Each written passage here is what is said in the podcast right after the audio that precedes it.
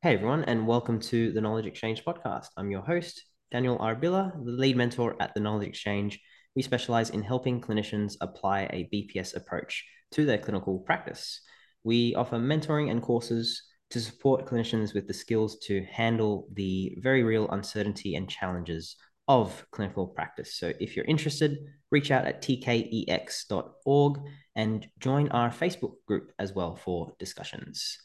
Today, I am delighted and honored to be joined by Sophie Shephard.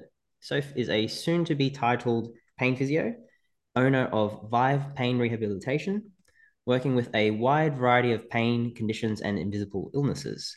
She's completed a professional certificate in pain science uh, and a master of science in medicine, pain management, and also is a local pain educator with the Pain Rev team, Pain Revolution.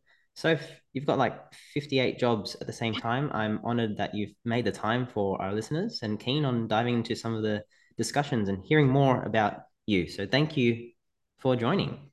No, thank you so much for having me. Um, I, I, feel very honored to be here, given you know the amazing podcast you've done in the past and some of the brilliant people you've had on. So I feel very privileged to be here and to be offered the opportunity to have a chat. And um, yeah, hopefully my experiences help you know give some people out there something that they might resonate with as i know a lot of the previous podcasts i've listened to have really done for me so yeah thank you very much for having me awesome so nice to hear so the famous question that we start off with what's your story What's my story? So uh, I'm a physio by trade, as you've mentioned. Um, I I do wear a lot of hats these days. So um, I grew up in country New South Wales, a really small town called Temora, um, which is only a couple of thousand people, a couple of hours north of the Vic New South Wales border.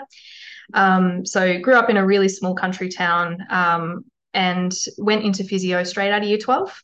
I had sort of tossed up doing medicine, and that was something that had always been in the back of my mind my mum actually worked at the local medical centre um, as a receptionist, so I grew up around the medical profession, and um, particularly being in an area like that, it was really clear that we had a lot of access issues. Um, you know, being able to have enough doctors at any one time was really obvious. So that was something I'd sort of always been aware of, and so medicine in general had sort of appealed to me, um, or rather, health had appealed to me.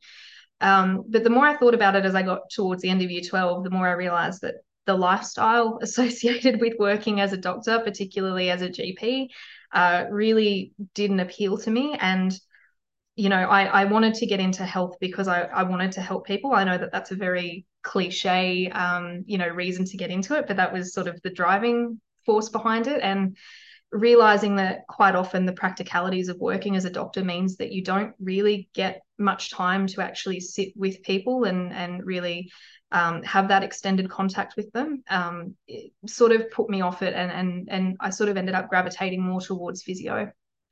So went off to Albury to study at Charles Sturt, um, was there for four years and uh, finished my physio with honours there. Um, and when I graduated, I started work in private practice in Wagga, um, moved here with my husband, who's also a physio. Um, and I guess I very, very quickly realized that real people are a lot more complex than the way we're taught to assess and treat at uni. So um, it was it was a really, really big learning curve. Um, and you know, I think very early on, I realized I had a passion for working with people who had persistent pain and, and complex sort of conditions. I think that was really you know, the, the tone of that was really set. I think even in my first week of work um, as a new grad physio, you know, my workplace were really supportive and um, they try to ease their new grads in gently. So they're like, oh, great, we've we've booked this uh, new patient in with you today. It's it's just an ankle injury. Um, you know, knowing 90% of the ankle injuries that you get in a standard Musk sports clinic, you know, might be a sprained ankle from footy on the weekend. Thought brilliant, this will be a nice, easy one to ease in. And it ended up being that this person had a really complex case of long-standing CRPS. Uh, it was a work cover case, really distressed, lots of social adversity in the background. Um, in hindsight, it was possibly a, a, terrifying first patient to be confronted with. Um, but it, it, really, there was something about that experience that made me realize that I, I just was not equipped um, by my previous learning or the way that I'd been set up to prepare myself for private practice that you know I just felt really unprepared to help serve someone like that um, and the more I worked in private practice the more I realized that you know the more you look the more you see people who maybe aren't progressing the way they should be or the way that we'd expect. And and quite often there's a lot of challenging social circumstances around that. So that sort of spurred me on into the area of pain pretty early on. Did lots of pain related cpd uh, in my first couple of years out. Sort of started with the classic NOI explain pain uh, which was brilliant highly recommend anyone do it if they if they haven't done it already. And that sort of set me on the path. So I, have sort of did it done a smattering of courses um, you know uh, in particular the knowledge exchange uh, bps course which is just fantastic. It's another one that i'd really recommend if anyone um, has the opportunity to because it is just brilliant but mixed in there with you know other act courses all sorts of things basically anything i could get my hands on. Um, I ended up linked in with Pain Revolution um, through their local pain educator program uh, a couple of years out of uni. Um, and that was really, really interesting as well. So that involved completing a professional certificate in pain science. So, in terms of really helping to deepen my knowledge, it was so valuable. Um, and obviously, the networks of LPEs and Pain Rev is just fantastic for that mentoring and, and having more people to bounce off and really being able to share that passion with other people has been brilliant. So, part of that role has involved delivering whole of community and uh, health professional events to try and help disseminate pain knowledge uh, in regional and rural areas uh, which has been something that's been quite challenging and confronting to get started with. But I think seeing the benefit that it's had in community has been a really powerful thing. So I've really enjoyed that. Um, I then ended up going on to do my Master of Science in Medicine Pain Management through University of Sydney, uh, which I've just completed. So um, I'm waiting for my official confirmation, but I should be eligible for the title of uh, APA title pain physiotherapist, which is quite exciting for me.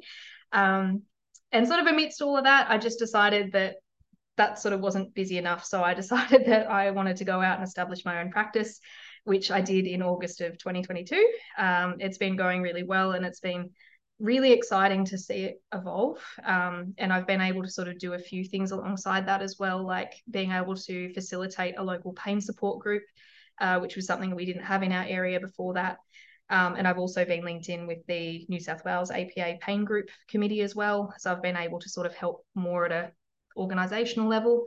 Um, so yeah, it's it's been a bit of a whirlwind, you know, time since graduation, but I've really enjoyed it. And probably the the most recent step is I've started dabbling in research. Um, so I've had a few papers published and I'm also starting a PhD this year. So that gets us to, you know, about now. It's, there's been a bit there. Like I said, there's a few hats there, but um, hopefully that gave you a somewhat Cliff Notes version of it. yeah. And the initial passion for helping people with complex persisting pain has led you down this track and um, that the the need that you you were looking to fill with being more equipped to help the people that probably really need our help is uh, I can see the passion from the other side of this screen right now.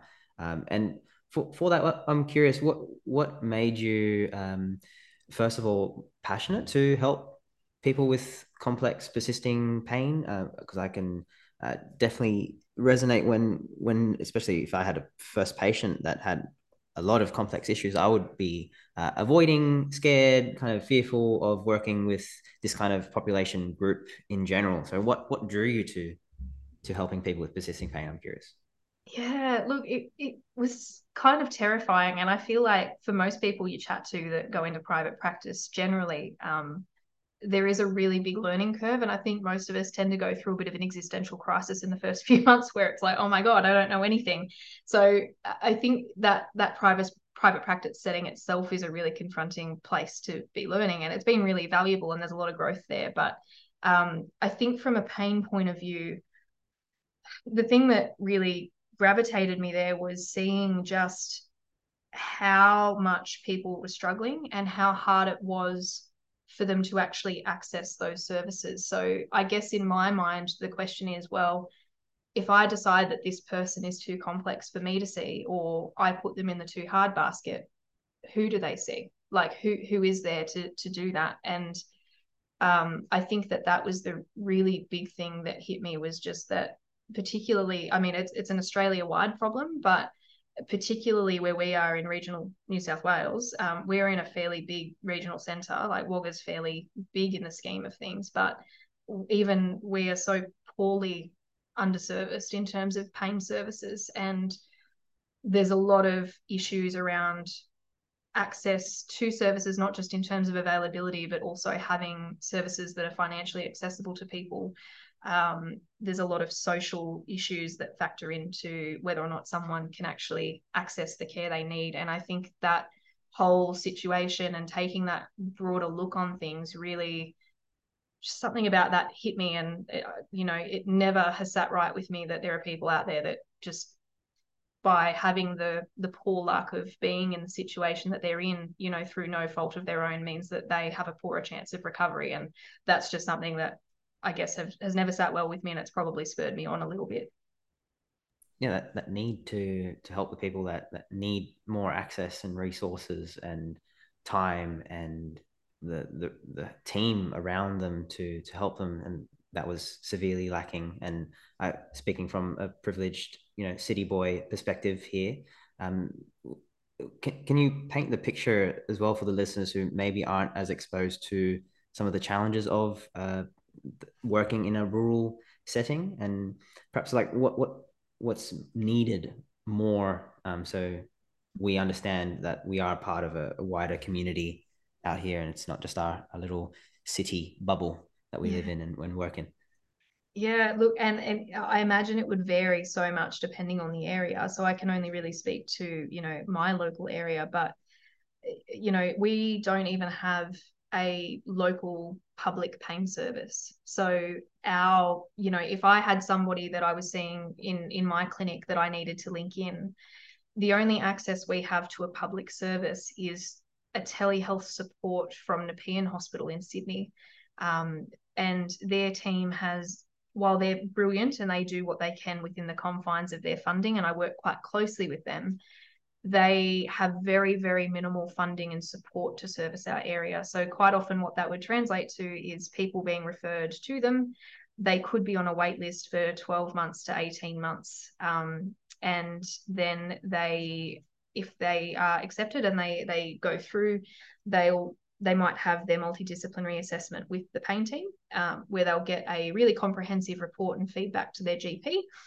But the problem is then that there's no support for any ongoing services, really. So they do a one day living with pain program, which is a you know sort of basic pain education and self management strategy type program but the recommendations often then come back to linking in with local professionals and accessing ongoing physiotherapy or OT or whatever it might be in the community. And unfortunately, we just don't often don't have clinicians. So, from a psychology point of view, for example, most of the psychologists around here have their books closed. Um, it's often three to four months to get in to a psychologist if you need one.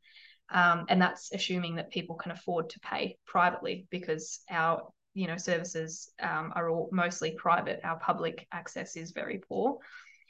Um, we have a really horrible GP shortage in our area too. So what, most of the GP practices are at capacity. So it's very difficult, even if you are already linked in with a GP.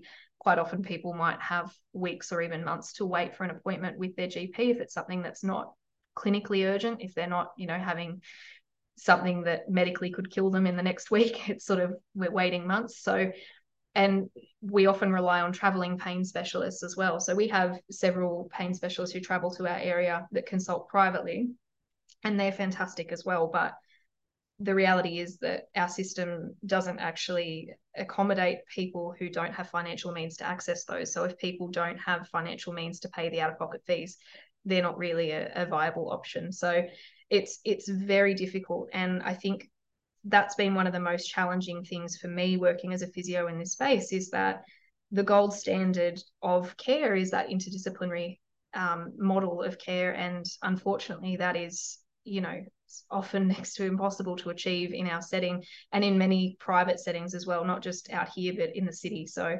um, unfortunately, a lot of our time that we need to be able to collaborate and communicate with other members of the health team, even if when they are there, is not actually billable or incentivized by our current systems, which is a whole problem in itself. So there's a lot of problems that I imagine, you know, are consistent with a lot of settings across Australia. But yeah, we really do struggle from an availability point of view, and just even having the services located here is a big problem.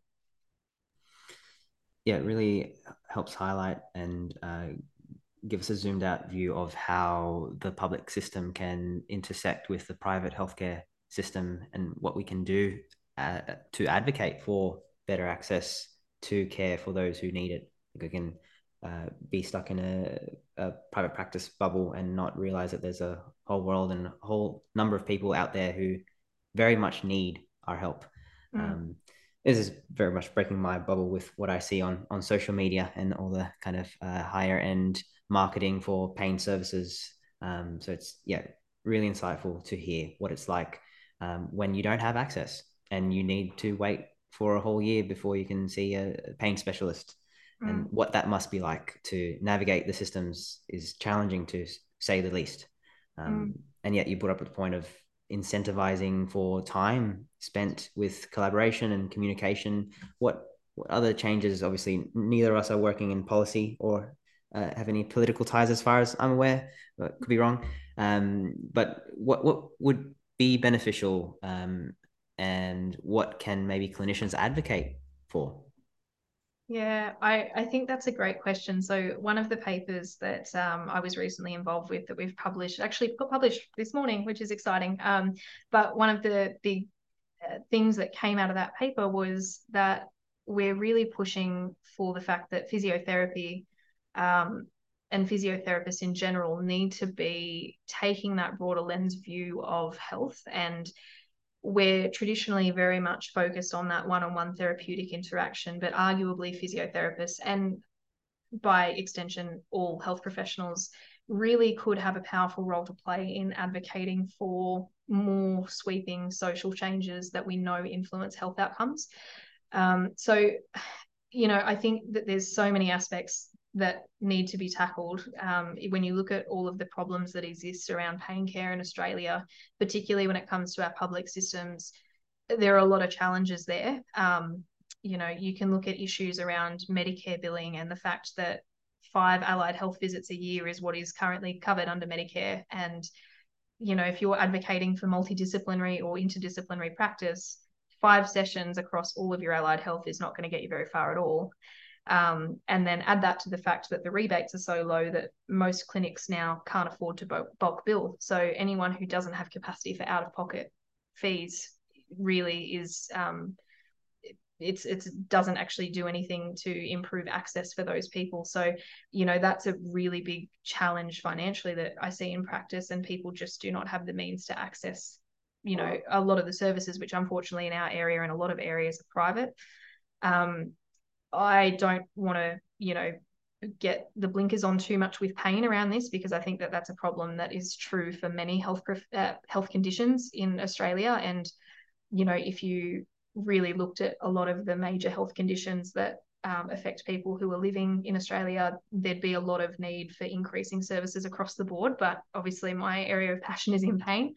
Um, I think the scariest thing with it is that Pain Australia recently collaborated with the government on a report um, that looked at the services available and the outcomes of people who are living in pain in Australia. And one of the things that they highlighted was that a really small proportion of people actually have access to the services that are evidence based. So uh, I'm speaking off the top of my head here, but I think it was around uh, up to 80% of people are missing out on that access. And, you know, that to me is just a glaring gap in the system as it is. I don't think we recognize that there is such a gap there. And, you know, I just, we have all of this research to say that so much of what we do can be really helpful for pain, but we're actually lacking the infrastructure to be able to enact it effectively, which is really frustrating. And I think that's where all health professionals have a really powerful role to play in that broader advocacy. Um, yeah it, it, there's there's a lot that you could change and you know there are people who are much smarter than me that uh, are looking at this stuff but you know those are some of the more obvious things that spring to mind and i think you could you could sit here for hours and talk about all the ways the system isn't serving people at the moment. Yeah and i'd be very keen to to share the papers that first of all you were involved with and congratulations on the publication today. And um and yeah looking into more of how what, what we can do um, whilst acknowledging and and building raising awareness of uh, all these factors that are likely outside of our control but are impacting like everything that we do because we're all within the same healthcare system yeah um, absolutely there's yeah so much and uh, didn't expect a very simple answer at all. um, I, I, think this can touch on the your involvement as a local pain educator and and and confirming when you say LPE, that's what you mean, local pain educator. Yes, sorry. I figured yep. that. That's okay. Um, uh, and what what would you say for those who aren't really across the the work that is done by Pain Revolution and how we can support, um, whether it's from the inside or the outside? Yeah, absolutely. So PainRev is a not-for-profit that was established by uh, the fantastic Lorimer Moseley. So he basically got a bit of a ragtag bunch of people together, um, people who were all, you know, really motivated and passionate about pain. And they have established the local pain educator program, which is a supported program that goes over two years. And effectively, what it aims to do is to take clinicians from regional and rural areas of Australia where we know that pain is a particular problem and, and access to evidence-based care is a even worse problem compared to metro um, and it helps to upskill clinicians from those areas. So it involves mentoring and support via their their network of clinicians, but also um, support to undertake a professional certificate in pain science um, to really help with the underpinning theory.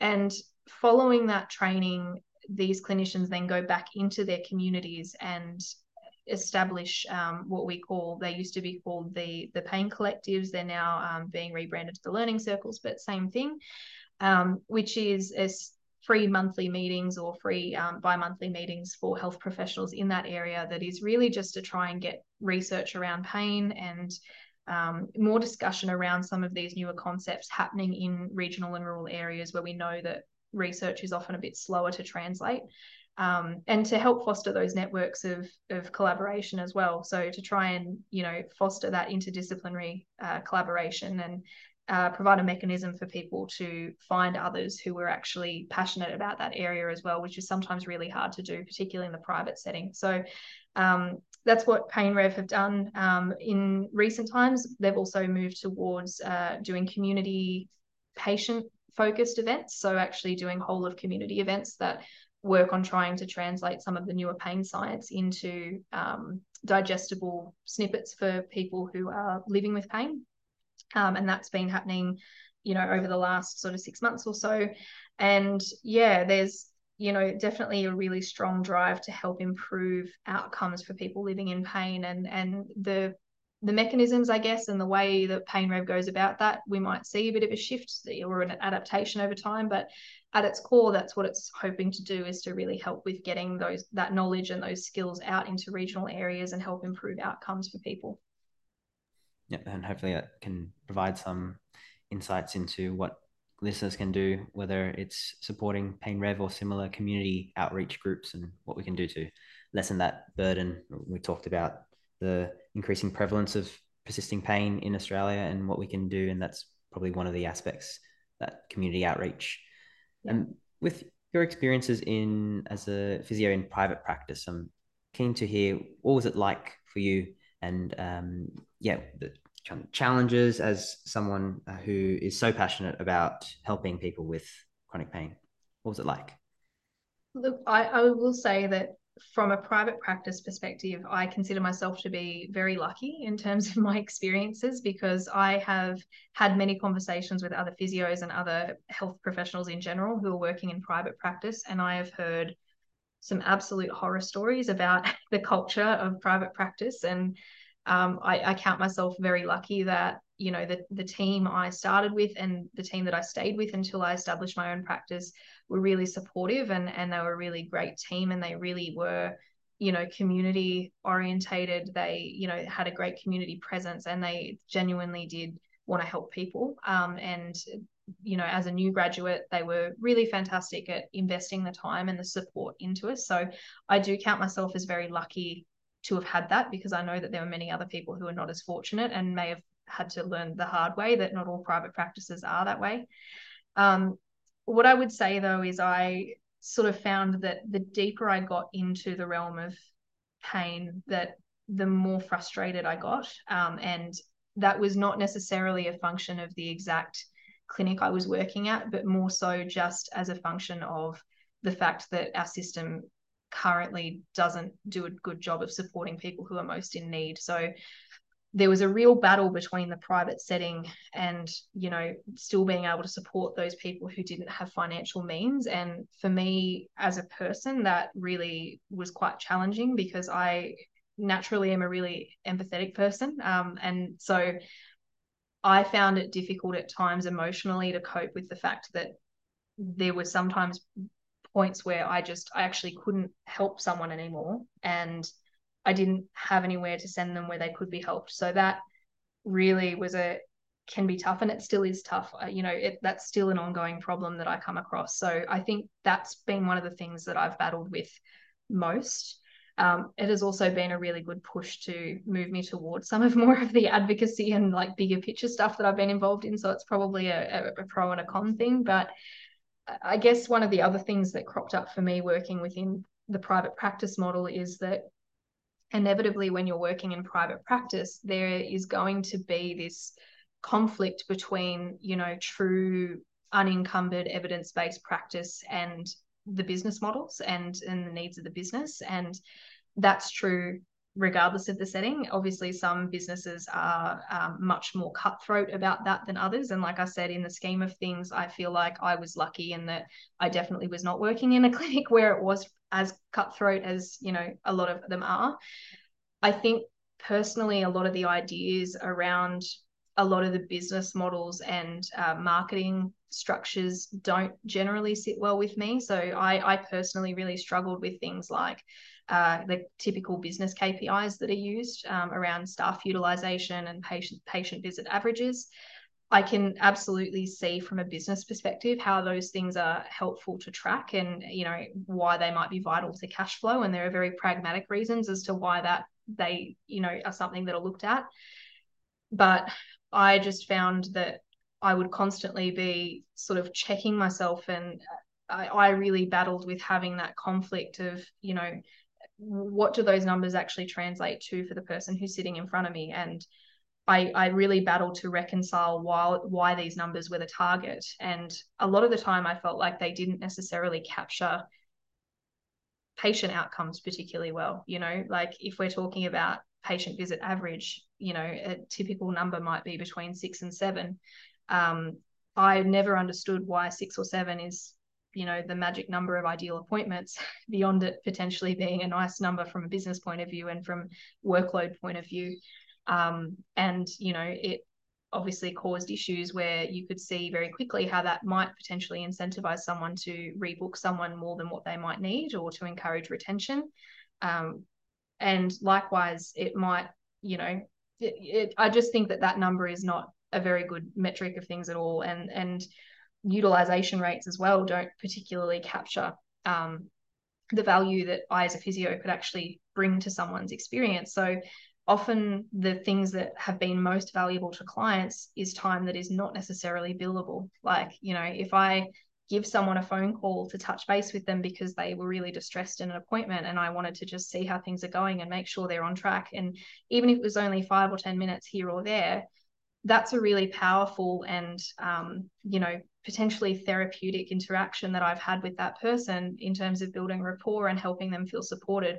But yet, because that's not billable time, that's not something that's valued under those business models. So I, I just found that those metrics really sort of conflicted with my own you know clinic morals and ethics and and that sort of started to cause a bit of stress as well and i feel generally from a pain point of view, working in a general clinic, um, I started to feel more and more like a square peg in a round hole, and that people who have pain often do feel quite alienated in a lot of settings. And you know, I think one of the things we can't ignore either is that if if we are working in a general sports and muscle clinic, even if it's a fantastic sports and muscle clinic, if you're asking people with persistent pain to attend those clinics and they're surrounded by you know sporting you know setting or like that's the the general vibe of the clinic often people feel alienated like that space is not meant for them because sport often feels so far away. Um, so i just really realized more and more that these are people who have you know complex needs. They have had quite often poor experiences with the system generally in the past and I felt it was really important to be able to create a space and a clinic that really sort of met their needs in a targeted way rather than them being an afterthought that has to mesh in with other services that already exist. It's yeah, so such a complex and difficult um, area where there is that need to balance the the business and also provide that care that clients really actually need, but a lot of that care is not incentivized within our healthcare system. So it, it I can see it makes sense from a business point of view to lead towards targets that incentivize the business and the clinicians more so and focus on that but then there's it's hard to then see what is that leading to and and absolutely the, that you touched on the context of a sports injury clinic as sharing my experiences working in a commercial gym and the environment that just is not very uh, conducive to facilitate safety and mm-hmm. uh, you know honest deeper conversations with all the vulnerability when there are people lifting really heavy ass weights around you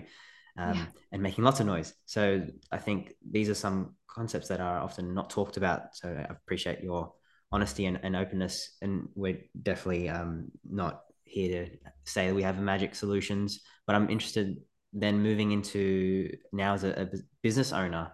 Um, what have you found most helpful when working with people who have persisting pain? How have you managed the demands of you know, working for yourself and all the added responsibilities? Yeah, it's it's definitely been a learning curve, and I think it would be silly to expect that it was not going to be. um, I think there's a lot of, you know, the actual process of of deciding to do it. Uh, there's a massive psychological jump to actually go, yep, this is what I'm going to do, because that's a very scary, confronting decision to make. And it was made particularly hard by the fact that you know my previous clinic really were a great team to work with so uh, you know i almost felt worse because if they were really horrible it would have been easy to be like no i'm out.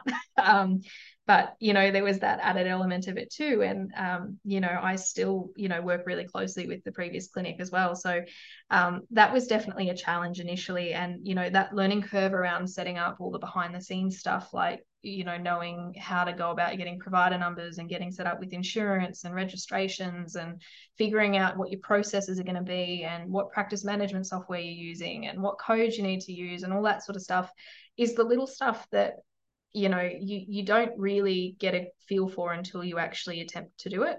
And that that sometimes can be a bit scary too because there's not a really good manual for you know you've decided to open your health clinic. Here's what you need to do.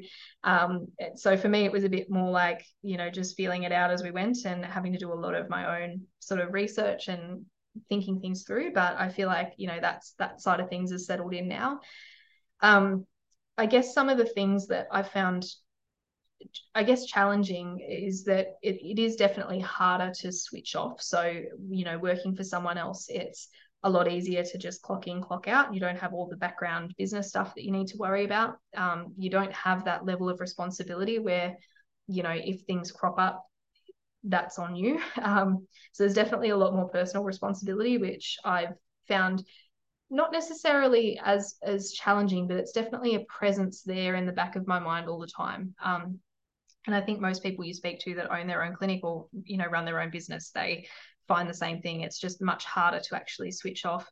I think one of the things that I've found the most challenging with it is that like I said, the the demand for pain services is so high, um, and because I'm effectively the only person in town who's working in this area, um, I've almost had the opposite problem of what you know you'd expect for a new business. In that instead of being quiet and having to build up, I've been too busy, and that has been stressful because it's now meant that I've got people sitting on my wait list for several months before they can get in to see me, and that again personally knowing that i'm the only person here that does this and i'm having to make people wait for months because i don't have the capacity that has been challenging for me just personally um, which obviously is something that is going to probably be a bit of an ongoing issue but i feel like it's been a good prompt to sort of try and do a bit more self work around that and to you know make sure that i'm really putting things in place to look after myself, which maybe historically I haven't been as good at. So it's been a good prompt, but it's also been quite challenging. I, I think some of the things that have been most helpful uh, is just having those networks of people that I've been able to chat to and to bounce ideas off. Um, you know, there've been a, fr- a, few people who have been incredibly generous with their time, uh, that have been through it before, that are always happy to, you know, listen through, give advice. Um, you know, Jason and Luke, uh, who've both been on the podcast before, have both been fantastic. So even having resources like the podcast, where we've got other people talking about business ethics and and balancing the challenges of private practice has, has been really valuable as well.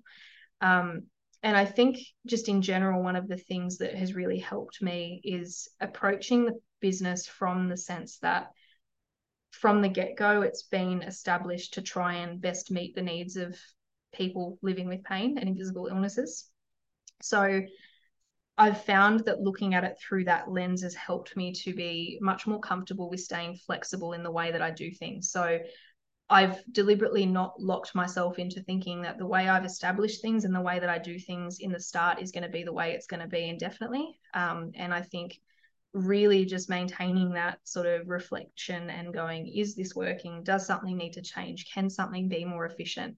uh, has been really, really helpful for sorting out some of those early problems that cropped up. So, um, and I'd hope that in the long term too, it's going to mean that I can continue to help serving those needs as best I can uh, within the confines of, you know, some of the other systems and things that I need to work within too.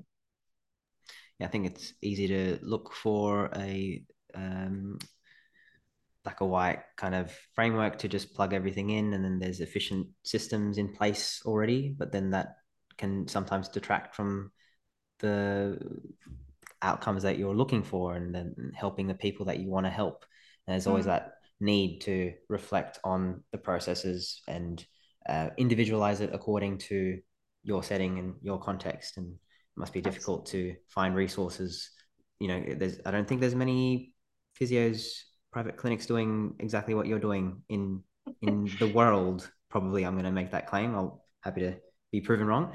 Yeah, I oh, look. I'd love it if there were more of them, and I think that's been the challenging thing is that I sometimes joke that I I feel like I'm a really good pain clinician, but I'm probably a shithouse physio, and I think that that stems from there not really being a framework for people who really, you know, are sole practitioners working with pain. You know, so much of the literature and the evidence is around multidisciplinary teams. And that's all well and good, except that most people don't work in a multidisciplinary team. So there's been a massive learning curve. And, you know, figuring out as a physio how does this knowledge and these skills sort of sit alongside my professional identity? And you know there's there's been a lot of challenge in the way that i think about the way that i practice and that's probably reflected in some of the processes i i do within the clinic too. So the the typical way that i would um, you know go about seeing a new patient effectively we we spend the first two sessions just as assessment and that's pre-framed with the person. So we treat those first two sessions just as a really comprehensive assessment and development of a collaborative management plan. So that assessment, usually the first hour is just history taking and subjective because it takes that long to actually allow people to tell their story. And quite often it flows over into subsequent appointments. You know, you, you're still only skimming the surface of that. But being able to dedicate that time and is really valuable because it starts to really flag aspects that may potentially be um, amenable to change to help someone progress and even just in the initial stages of developing rapport with people, which when people have gone through pain and they've had quite often really horrible experiences with the medical system, actually being able to provide a safe space that people can come and just share their story and feel listened to is massively therapeutic in itself. So, really gaining that trust early is important to me. So, that first hour is often just really comprehensive subjective assessment, with the second session then including more of a physical assessment as needed. Um, and then at the end of that second session, usually involves us chatting about basically the holistic strategies we can use to manage pain alongside the more specific. So instead of me going, this is our physiotherapy plan, it's this is a plan um, or a suggestion of things that you might be able to do to help your pain. And this is the bits that maybe I'm well geared to help with. Maybe we need to link other people in. Um, maybe you don't actually need me right now, and maybe you need to, you know, link in more with this person who can help you with this as a priority first. It just depends so much on the person, and I think going into it with that lens and assuming, not assuming that I am going to be the right person for that person at that time is really important. And I've had people who have had that initial assessment, we've done that plan, and after discussing it with them, they're like, you know what, yeah, I think this aspect is more important for me to focus on first. So let's do a few things to get that sorted with these other professionals or, or by myself. And then maybe let's link in down the track once I've sort of got that side of things sorted. So really being collaborative in that and looking at it through the lens of what does this person need and what opportunities do they have to help themselves improve? And then working backwards from that and going how might i fit into that picture? And do i need to fit into that picture? Is sort of how i've shifted which i think is possibly the most radical shift from working for myself than working in another clinic. Um, and so far it seems to be working really well. And i think it, it does help a lot from the perspective of helping people feel like they've got that control and that empowerment to know what the plan is and what they can do and to have that autonomy in deciding what is going to be the best fit for them. Yeah not only the autonomy and the choice and empowering them with the like shared decision making but also that time to think of ideas and like what's coming up for you what's the, having those questions to like that time for question and answer and for feedback along that journey because we think that it's just an input is simple yes or no i'll do this treatment or this intervention and this approach but they need to know the ins and outs and they need to we need time to find out their previous experiences and, and their um, stories that they might attach and the meanings behind approaches so then we can better tailor it but we can't do that in 30 minute subsequent follow-up sessions um, especially if we're uh, you know back to back and everyone else is also 30 minutes and they're also dealing with their own complex issues. And as a clinician we're trying to juggle all these tasks at once. We can't even be present and listening to the person. So i think there's a lot of uh, invisible value in the mm. time needed for this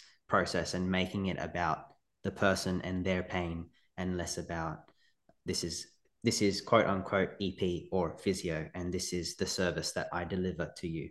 So that, that sounds like a huge paradigm shift.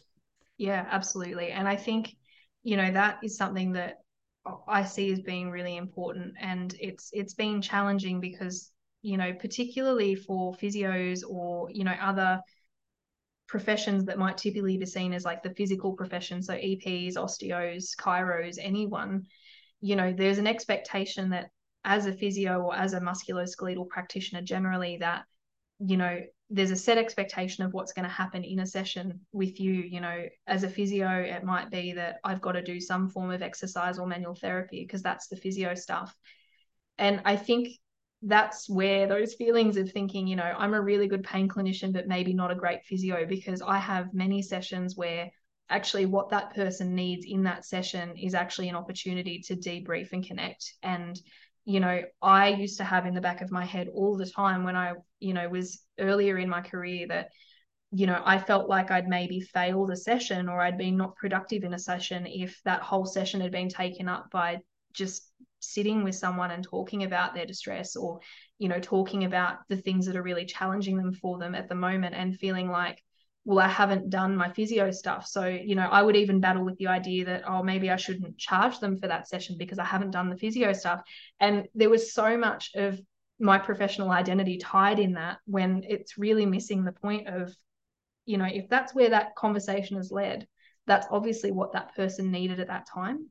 and there is so much value in being able to sit with that and as a clinician to be able to actually sometimes sit with the discomfort and that unease that can you can experience when you're hearing some really confronting or challenging stuff and and maybe not knowing what to say or what to fix or how to fix it because quite often those situations aren't fixable by us. Um, and being able to sit with that and see the value in that you know is really important. And if that means that maybe we don't get to the stuff that our profession would tell us is the the core of our profession. Well you know sometimes that's something that we have to be okay with and that arguably is actually in line with person-centered care which is what we're meant to be striving for. But sometimes our professional expectations and our own perception of identity gets in the way of that. So that's definitely been something that i've noticed a lot in the change in the way i practice. I'm definitely a lot more comfortable to not necessarily check those boxes if it's not what that person needs at that time. Yeah, the um, the identity of being a pain clinician definitely resonates um, from myself professionally and a lot of EPs that I talk to where we're drilled to be exercise prescribers and provide exercise prescription for chronic conditions. And so anything outside of that, it's like, no, that's not my role. Mm. That's not my job. So it's, it can be, it must have been quite a process for you. And it says a lot that you were able to actually have that time to reflect and, and see who you want to be helping and how you can help those people. And so that now your identity is on almost like flexible and shift to more towards more a pain clinician, a pain coach. Mm. Um, and there's so much value in in that space there that we can provide for working with the the feelings the discomfort in a session what we say and what we also don't say and it opens up the avenue to i'm imagining for your marketing for kpis they also would have shifted from that perspective and i'm curious yeah. what, what those are like to marketing what kind of kpis you use yeah, to be honest, uh, I I'm slack on the KPIs. I I have an idea of my break evens, and so I I know as a business, you know, this is roughly where I need to be sitting in terms of um, income.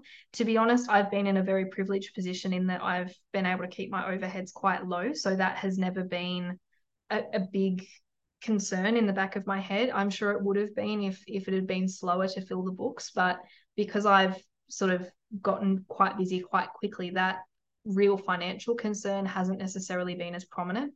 Um, I the way that I've sort of tried to manage the you know the fee structure side of things is that I wanted to balance people being able to access services when they're financially limited with also the reality of having to run a business and actually earn a living and feed myself. So uh, the way that I sort of went about that is that I've set what my fees are and they're in line with I, the value that I feel I bring. But I've set aside a certain number of appointments per week that are bulk billing. Um, and so if people need bulk billing appointments um, and you know those appointments have sort of already been filled, it may be that they need to go on a wait list, um, which is not ideal in itself. But in terms of you know, I guess managing multiple influences there, it's sort of trying to find the best situation that, you know, sort of sits the most comfortably with my own ethics and morals around that. And that's sort of the solution that I've sort of found sat well with me particularly because I don't I don't agree with the idea of cutting down bulk build sessions to 20 minutes or 30 minutes which would be the standard. So it, regardless of whether people are bulk billing or full fee paying they get the full hour long session. And that's just a, a loss that I cop because that's how it sits with me. Um, but yeah, so there's a few things we sort of do to manage that balance there. Um, but primarily, I've been focusing more just individually on patient outcomes. Am I, you know, am I actually seeing improvement in this person? Uh, is the person improving? You know, are they reporting that things have gotten easier or that they're enjoying life more? Um, I'm sure that as the team grows, there will need to be more structure around certain things, and I'm not, you know, naive to that. But for the moment, that is has been working well for me. And I think moving away from having those business KPIs right at the forefront initially has been really helpful in being able to guide my thinking. So yeah, it's definitely a challenge. And I know there's been a lot of really good conversations had about KPIs and, and what that looks like in a private setting, particularly where the bottom line is a little bit tighter. Um, and I, I think it's something that is not easily solved. So I um I'm really interested to keep having conversations with people about this and, and seeing what works for other people who are working in a similar situation. Yeah, you touched on the the point of uh, acknowledging the context, and some clinics require a certain a different number of KPIs and different sets of KPIs to to earn a living, literally. So mm. I think um, I also share a similar privilege of uh, not having a website, not having set KPIs, and being the worst person to ask about business. It's, it's nice to hear that I'm not alone. Number no, one, and number not. two, it provides some ideas I think for for people to who who are also interested in um, maybe starting up their own practice and, and seeing where that might lead. Um, I've got a couple more questions. One was your PhD. Tell us a bit more. Why why did you do this to yourself first of all? I'm, a, I'm a glutton for punishment, clearly. I uh, just thought that things were looking a bit quiet on my end and I needed something to fill all that spare time. Um, I just, look, I, I, like I said, I sort of started uh, collaborating uh, with a brilliant physio named Ryan McGrath, who I know that you know, uh, and he's doing some brilliant work in his PhD at the moment around suicide prevention uh, for physiotherapists. And I started working with him on a few different papers, and um, that's been really interesting. And I've enjoyed challenging myself in that way because it's been quite different to just the clinical work that I've been doing since graduating.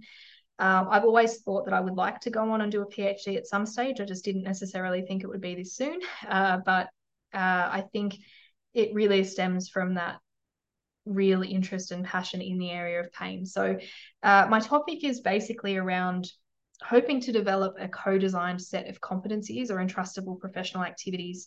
So, effectively coming up with a framework for a post professional pain clinician role. So, um, as we've sort of already touched on, and a lot of people have raised in the past, it seems that as clinicians get more and more pain informed and as they sort of go further into that realm of treating chronic pain, the boundaries between professions starts to really blur and there are a lot of issues around access to multidisciplinary teams, as we've flagged before.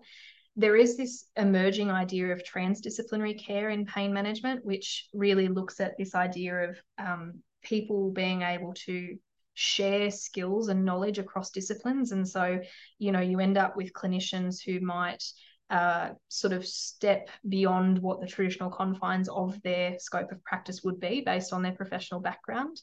But there's a big limitation in that, in that most of the research around transdisciplinary pain care is based on multidisciplinary teams. So when you think about, you know, the reality of the setting of most clinicians who are working in pain, most of them are in private practice or they're in public where they might be more isolated and not working in a pain team. So I've always thought as a physio, I don't really have a good idea of where my involvement and the the breadth of my skills should start and stop. I feel very confident in my theoretical background and my knowledge of the skills that we can use in pain management, but medico legally, I don't know where my scope of practice should stop. Um, and I know that there's a lot of clinicians out there who are very pain informed who may not necessarily be harnessing the full extent of their skills out of fear of you know um, ramifications or not having that security of a framework for what that could actually look like.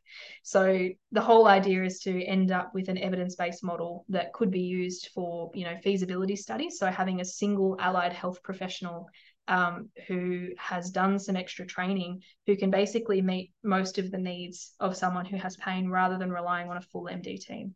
And so hopefully that could be used in a public health setting in areas where we can't get a full team. Um, it could be used to reverse engineer training modules um, or potentially providing some supporting evidence of safety for clinicians generally so that they can start to harness some of those skills outside of their traditional scope of practice. Um, yeah, so it's going to be a bit of an undertaking, and we really have no idea what it's going to look like because we've never actually asked each of the professions what would be realistic for one of the other professions to assess from your traditional domain and you know what are those things that we need to be aware of and, and where would those boundaries sit for someone who's stepped into a post-professional role? So i'm really excited about it. That's um, very early days so i don't have you know much to go on there but that you know never know. That might be a future podcast. Yeah absolutely. I'm i'm tuning in because i see those um, the topic of like boundaries and scope of practice and how it can look from the outside completely different to traditional you know traditionally trained ep physio chiro osteo when it comes to helping a person with pain and acknowledging the complexities and the the experience of pain it can look very different. And mm-hmm. so i think we need a bit more information about that. There is definitely a, a gap. Um, yeah very curious to hear um, it, kind of touches on the how our identity can itself change on our what we see ourselves as and our role as clinicians as therapists in this space can shift the more we learn more about pain. Um, so with that in mind based on what you've come across and your experiences and further education for for the new grads out there who are also passionate about learning more and upskilling in pain what advice would you offer? Uh, oh, there's so much. I think the, the main thing really is do your best to stay curious and to just stay humble as well. So, you know, challenge everything, learn as much as you can, but really try to stay humble and maintain that flexibility to shift with new information. Like, I think one of the biggest problems we have is that we tend to anchor ourselves to our you know our habits or things we've done in the past or what we feel we should be based on our profession. And that's not always in the best interest of the people we're trying to help. So just really keep that person at the forefront and work backwards from that and figure out you know where do you fit or where don't you fit or you know how are we best going to help that person rather than how can that person fit into what I would like to do in this clinic session? Um, yeah, I think there's a lot, but if we can maintain that curiosity and that humility and just keep the person at the forefront, that goes a long way to, you know, making sure that we're achieving person-centered care. Yeah, amazing. I think the the recommendations will change as we find out more information. So the the value of staying curious, questioning processes and assumptions that we have, and putting that person at the front and center of all that we do, I think is not said enough with all the debates of intervention versus intervention, profession, ego involved. I think that's that's probably one of the biggest barriers from my perspective of what I've seen and heard um, to upskilling and to helping people who are actually suffering and mm. need more time and need we need to hear from their lived experiences yeah absolutely so is there anything we've missed and I didn't ask that you'd like to share um, before we wrap up um, I, no. I could talk for hours on this Oh, absolutely. I feel like, you know, we, we could very well be stuck here for days if uh, you really let me go on a tangent. But no, I feel like I've talked enough for the moment. But, um, you know, uh, these are such complex issues that you know to try and distill down into you know a single conversation is just you know impossible but yeah no i just want to say i've really valued the opportunity to have a chat about this stuff and i think the more that we keep chatting and raising these questions and you know sharing our experiences and our unique perspectives on stuff i think we're all going to benefit from that so yeah no thank you very much for having me and i just hope that um, I've helped some people out there in terms of shedding a bit of experience on things, or maybe there's something that has re- resonated with other people. Yeah, absolutely. I, I, think the takeaway is we need to get a PhD, we to own our business, do it all. No. Limit the number of hats is. Uh... yeah, you've definitely inspired me even in this conversation. So for listeners who are also keen to reach out to you to find out a bit more um, and hear more about your work and research as well, where, where can we find you? Yeah, so you can find me on LinkedIn. So just my name's Sophie Shephard and it's H A R D, not E R D. thought I'd escaped with an easier spelling when I changed from uh, Dallenberg to Shephard, but turns out not so much. Um, and I'm also on Twitter, so you can find me at soph underscore shephard and my business website where you can also reach out, um, have a look at hiring opportunities because I am actually currently looking for staff to expand the team. So if anyone's interested or wanting to reach out, um, looking for mentoring, anything like that, you can also head to vivepainrehab.com.au. That's V I V E, pain rehab. Um, and yeah, always more ha- than happy to have a chat or collaborate. Um, yeah, I love nothing more than talking to other people who are passionate and and you know either looking to chat or to you know have weird and wonderful projects that they just want to get involved in i'm always up for it so don't hesitate to reach out. Amazing. Love that. I love the passion that you brought to this conversation and to all your work so thank you very much. And keen for part two. I'm sure there will be one. Thank you so much for having me